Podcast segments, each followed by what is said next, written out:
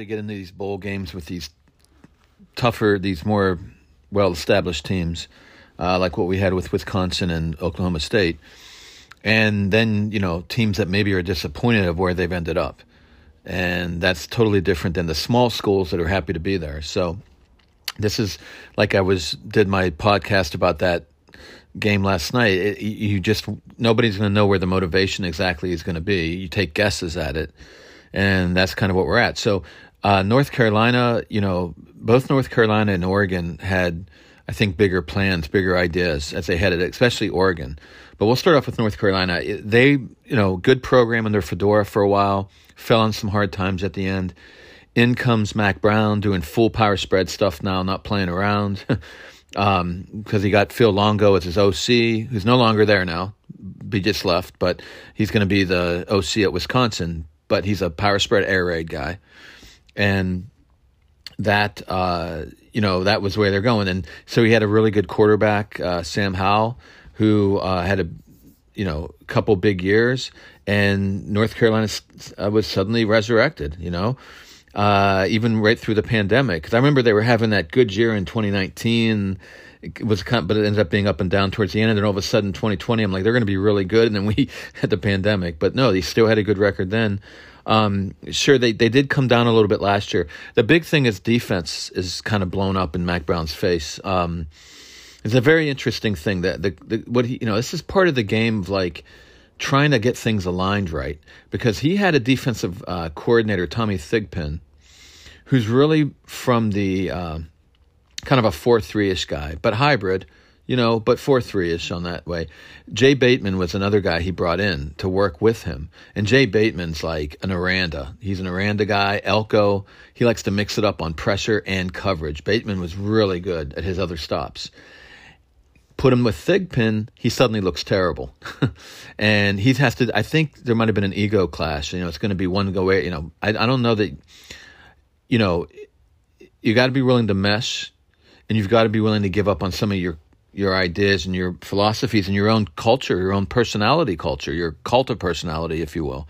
You have to be able to mesh in, and not everyone's good at that. It's okay. You have to know that though too. So whatever happened there, I'm not trying to say I don't know what happened exactly, but just going from the outside and looking at it, I know where their backgrounds are from. I see what happened. It was a defense that was almost trying to be aggressive, but it wasn't working out. It was blowing up everywhere. You could see it in the stat lines. I won't get into how I can see that. I also took a look at some highlights, but even without them, I could just see it. It just wasn't, you know, working. A lot of times you, um, you can give up. A, a lot of times you, you, you just if you're if you're too aggressive, you, you can give up a lot of pass yardage.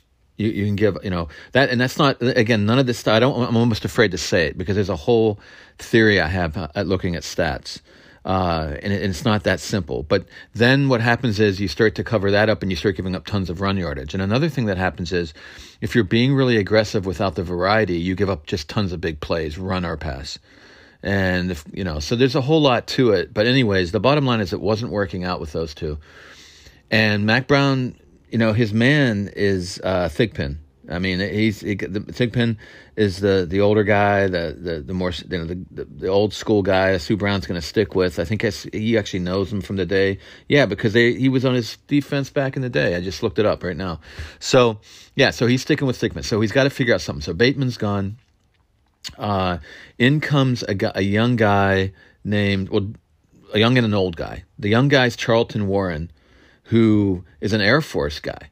So he's got the 3 3 going on big time at Air Force. All kinds of Air Force has done that for a long time. They were ahead of the game on that, doing the 3 3, sort of doing it because of personnel issues. But it, Brian Knorr, Tim DeRuyter, DeRuyter, um, DeRuyter, how do you say it? Um, Matt Wallerstedt, all these guys, Steve Russ. These are all the Air Force guys. And then after that, Warren was with Bob Shoop, who's more hybrid 4 3 guy. Kirby Smart, we know that. That's the Saban stuff, the hybrid uh, stuff. And then uh, Tom Allen, who's also like the hybrid stuff. A little different than the Saban, but still all this hybrid 4 3 stuff. So here he comes over here. Now, he's got a 3 3 background, but with the hybrid stuff. So he's going to mesh better, probably, right? Okay. And then you bring in the old guy, Gene Chizik the old defensive coordinator, the old ball coach, who actually came in and helped shore up um, Larry Fedora's defense. Larry Fedora had a coordinator that was running some really cool stuff. Maybe it got a little too aggressive without the variety, and then it blew up in his face. And then Fedora went to Chizik. What Chizik likes to do, Tampa 2, it's not just Tampa 2 anymore. No one can do that, but he likes to do the coverage. He, he's a pure coverage guy. And, and that's it's kind of scary these times because if you just pure one way or the other, there's not enough flexibility. And sure enough, I looked up their stats for this year, and there's no sacks. They hardly have any sacks. They have some interceptions. so he took a secondary that um, he had a pretty strong secondary coming back. They actually had a lot of guys coming back on defense. Um, so they weren't a good defense last year or the year before, but they had a lot of guys coming back. And he worked that. And while people are saying their pass defense was bad, it did give up big plays, but it also got some big plays. But you know the problem is if you're not aggressive. So there's a, there's one thing. If you're aggressive without the variety, and you go, you tend to get over aggressive. That's like Manny Diaz can, and then you blow up that way. If you're just not aggressive, it's just bad all the way around. You kind of do bend but don't break, but then big plays happen anyway. So again, a lot of theory behind that. I'm not going to go into it now. I'm just saying that defense isn't a whole lot better. It's about the same. Uh, in fact, the run game, run defense looks better, but I think that's because they are like you know, boxing it and then leaving big plays for the pass. But they can get um, good play. Have good. They had good guys back there. Tony Grimes, Cameron Kelly, uh, Storm Duck. But guess what? They're all gone. They're all they're all opting out. Can you believe it? So the one part that was they, they had some good stuff about their defense. They're opting out. Um, so this doesn't look good for North Carolina. But on the offensive side, that's where the fun starts for North Carolina. Uh, okay, so they lost Howell and in comes Drake Maye, a redshirt freshman, North Carolina Player of the Year in high school. But holy cow, six foot five, two sixteen, and he can run. He's a dual threat, and he was just just great in every which way or form. Just a great player, and he's coming back next year, which is amazing, right? He's not transferring, so that changed everything. The fact that they could replace um, Howell with that guy. And then you had Josh Downs coming back, a great wide receiver, and a couple other guys who are now experienced at wide receiver. They lost their thousand year rusher, I mean thousand yard rusher, but they have some talent. And they actually had a true freshman, um, uh, Hampton, who is a, t- a high recruit, but he didn't do much. He got a, he started to come along in the middle of the year, then he got banged up. So, anyways, they rushing by committee, but with Drake Maye, he, Drake Maye led them in rushing and passing. He's a legitimate throwing quarterback too. I mean, this is like not like some of these other guys. I mean, he's really, really good at both, and he and he can move enough, you know. So I think the NFL is going to like him. But anyways, um, so their offense was fantastic. You wondered about their offensive line. They lost a lot of guys there, but they had some guys back. Um, they had a new offensive line coach, Jack Bicknell, who is a longtime famous coach. Under his dad was a famous guy. Anyway, he had just left with Longo, so he's gone with Longo. They were like a team. But yeah, no, Bicknell did a great job on the O line. So overall, great offense, still struggle on defense. Big difference here as we're going to move over to Oregon is I think that North Carolina played in a much weaker conference and a much weaker side of the conference. The ACC, uh, um, I'm sorry, the is it the uh, yeah the ACC uh, is was actually good on one side, the one division, but the other division was in my mind a little weaker, a lot weaker and that's the side North Carolina was on, and Miami, especially with Miami just having a bad year. So I think they got away with a lot on the schedule, and then towards the end of the year they had a letdown. They had some tough games that they won, then they had a bad letdown against Georgia Tech, and then a tough loss uh, to um, uh, who was that that they lost to? Uh, Clemson. Oh, I'm sorry, North Carolina State. Real tough loss against them. And then Clemson looked like a blowout, but I haven't reviewed that championship game. I have to get to that, but it actually was could have been a lot closer. There were a lot of drives that Drake Maye just wasn't finishing, and honestly, that's the first time I thought that happened in the year. That they just weren't really finishing the drives, and that's just because Clemson's really good. I mean, say what you want about them, a ton of talent still there, and and on defense, and you know they didn't. So North Carolina didn't get it done.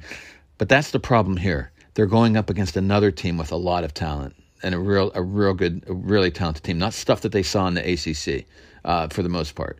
And so we go over to Oregon, and that has been a program that's been great for a while. I mean, you go back to Bellotti, then Chip Kelly, and then uh, we come upon uh, Helfrich, and Helfrich had one bad year. He was under Chip Kelly, and he's a long-time good coach, but he had one bad year, and that was it for him because you can't have a bad year at Oregon right now. That culture, it's the way it is, you know.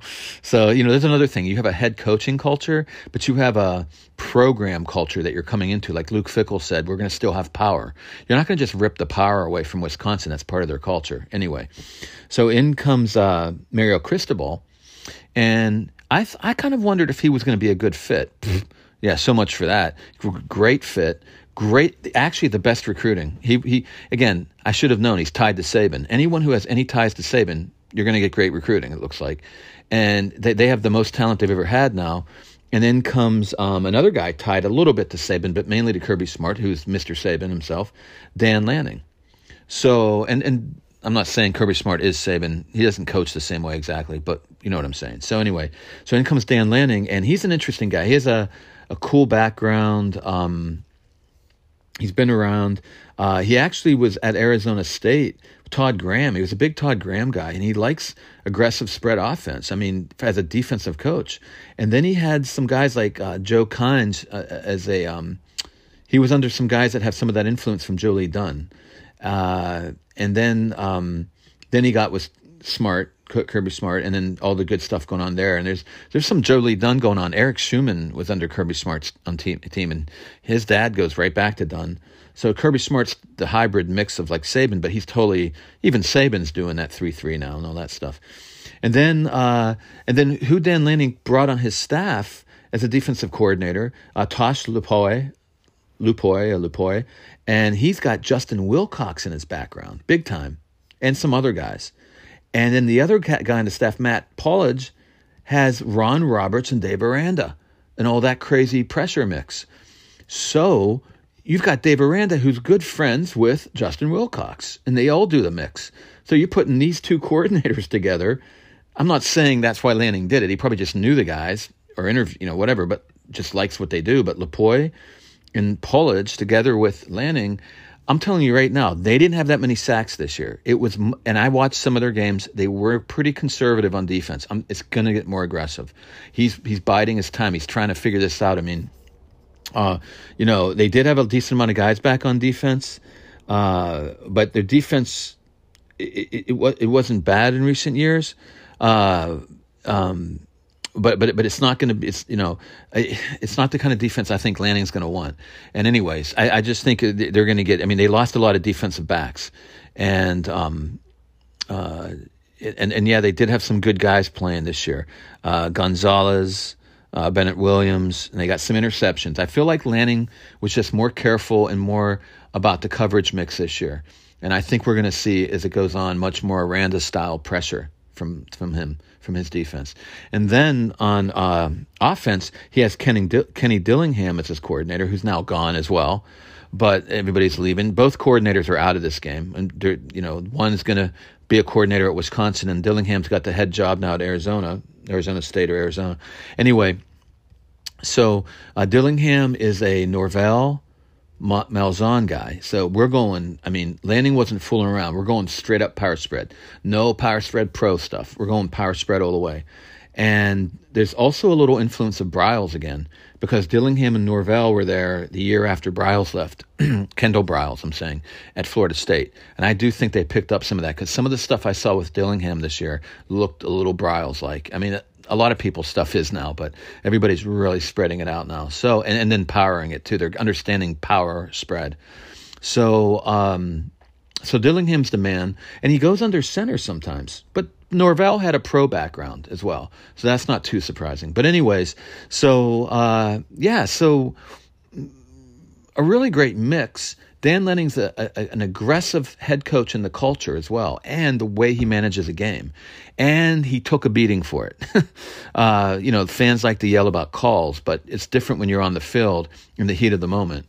But you know, they were looking like they were having a more disappointing ending than even North Carolina. North Carolina going to the playoffs was never much talk on that. Oregon definitely looked like they were maybe going to the playoffs.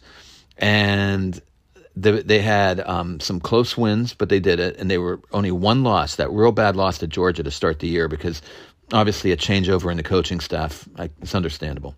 But have that game on tape. I still never watched it. I meant to watch that right away and understand all that, but I'm going to chalk that up to a new coaching staff. But they lost a really tough one that I actually watched against Washington. And DeBoer is, uh, Kalen DeBoer is doing a great job over there. That was a great game. Just all kinds of back and forth. The offense, a lot of defense, and then the offense has just exploded. And at the end, Lanning could have wrapped it up. He should have punted. He went for it on a fourth and one. It was a little over aggressive. All the fans lost it. I do think he made some mistakes as a head coach this year. That's, that's understandable. But I know he took over a good program with a lot of talent. But still, you, you, look at nine and three, and the losses he had there. Then he had a real good win against Utah, though Cam Rising wasn't right in that game. And then against Oregon State, another really tough loss. A great culture over there going on with Jonathan John uh, Smith. So two t- really tough losses, or we're looking at a one-loss season, a fluky, crazy thing to Georgia that they might have lost anyway, but they just got wiped out in the beginning of the year. The one loss, and they're in the playoffs. So no, Lanning's doing a great job. There's no, I mean, that's it. You know, he's never been a head coach before. You never know if a guy's going to be a good head coach. You can say, oh, he's Luke Fickell should be a good head coach. Uh, you, the guy now, Leonhard from Wisconsin, he should be a good head coach. Yeah, probably. That's what they said about Lanning, but you never know. And he did it this year. So let's see what happens now. But anyway, my issue here is Oregon going to be real disappointed about not being in the playoffs. But then again, I think that happened against Oregon State. And I sort of feel like they're going to turn it around now and be ready. North Carolina, I think also is okay as far as that goes. I think, you know, uh, they had a bad ending to their year, three straight losses, real disappointing championship game. Maybe they're going to be in the doldrums a little bit from all that, but I don't. I don't know. I think they're shaken. I think they're a little rocked and shaken, and they may not even have as much confidence now. But I think they'll be ready to f- play. I think they're going to want to play. So I don't think we're going to have motivation issues here. But the big thing to me is, you know, wh- who's going to be playing? You know, there's a ton of transfers on both sides. Well, I look at Oregon, a lot of these guys didn't play much. Their one receiver, Thornton, Dont'e Thornton, he, he wasn't a starter, but he was a big time deep threat. So that sort of hurts. Noah, Sol, Noah Sewell, big time, the best player, just about, or one of their best players. Linebacker, big time. That's a big one. He's out. Uh, Gonzalez at, at, defensive back is a big one. So those ones are not they're, they're not bad. But you go over to North Carolina, um, You've got uh, Josh Downs, huge. Josh Downs. Chris Collins is a little bit, you know, not a, not a great thing. Uh, you've had some guys that have been injured, like Noah Taylor. He missed a lot of the year. But then the big one to me, the really big one, is all their defensive backs: Grimes, Duck, Kelly. They're all out, and it's like you're already struggling on defense. Bo Nix is going to play, by the way. He should be better because he was injured at the end of the year. I think he should be healthy by now. Um, I know Dr- Maye's going to play too for North Carolina, but and I know they're, they're missing their coordinators, but I think for this game they'll be okay. Um, you've got a depletion going on on the North Carolina de- defense. I'm not really sold on their scheme over there anyway, uh, or their talent for that matter now. And you've got a really good offensive line that was coming back anyway for uh, Oregon, whereas North Carolina you weren't sure, but their offensive line was okay or, or actually turned out good. But Oregon's a great offensive line. Still have great receivers. Running, you know, still have uh, they have two really good running backs, a dual th- dual threat running backs, and two running backs, two headed monster with Bo Nix moving again, running. Now if Bo Nix gets hurt, Ty Thompson's been playing. I feel you know that's okay. You know, I mean, what the question is, what happens if uh, Maye gets hurt, but then again, I, he hasn't been, so I think that's okay. But anyway, um, in fact, has Maye been hurt? Let me just take a quick look. No, no, he hasn't been. So he, he's he's a big kid. I mean, it doesn't mean he can't get hurt, but if he gets hurt, they're going to be in tr- then forget it. But you know, if Oregon, if uh, Nix gets hurt, I think Oregon can still win. But overall, there's just too much trending towards Oregon. I mean, um, I really think they're going to, even if anything, they might be motivated to show everyone they should have been in the playoffs or they just screwed up the. I don't know what if they're going to think that stuff. And I'm not saying North Carolina's not going to come in. I think they're going to do, even without Josh Downs, I think they're still going to do pretty well on offense. But without Josh Downs, with Josh Downs, they couldn't finish drives against Clemson. I don't think this is the same kind of defense here at Oregon. But let me take a quick look at their. I mean, how good is that defense this year, statistically speaking? Uh, 27 points a game, 386 yards allowed. Uh, yeah, about exact, almost exactly. Last year it was 27 points and 385 yards, almost exactly the same. Um, I think a little bit better on the run. Yeah, a little bit better. Yeah, better on the run, and that makes sense. landing Lanning would do that. They're starting there, but but again, giving up some yards, but also getting interceptions. Yeah, they're missing their cornerback, but some other guys are back that are playing. You know that that they, they've come up and done well. So yeah, I, you know anything could happen in these bowl games, but I'm I'm trending all the way Oregon here, and this could even be a. It could almost be like the Clemson game, where again North Carolina is not finishing drives and Oregon just takes off. We'll see, but uh, but anyways, that's that's where I'm trending.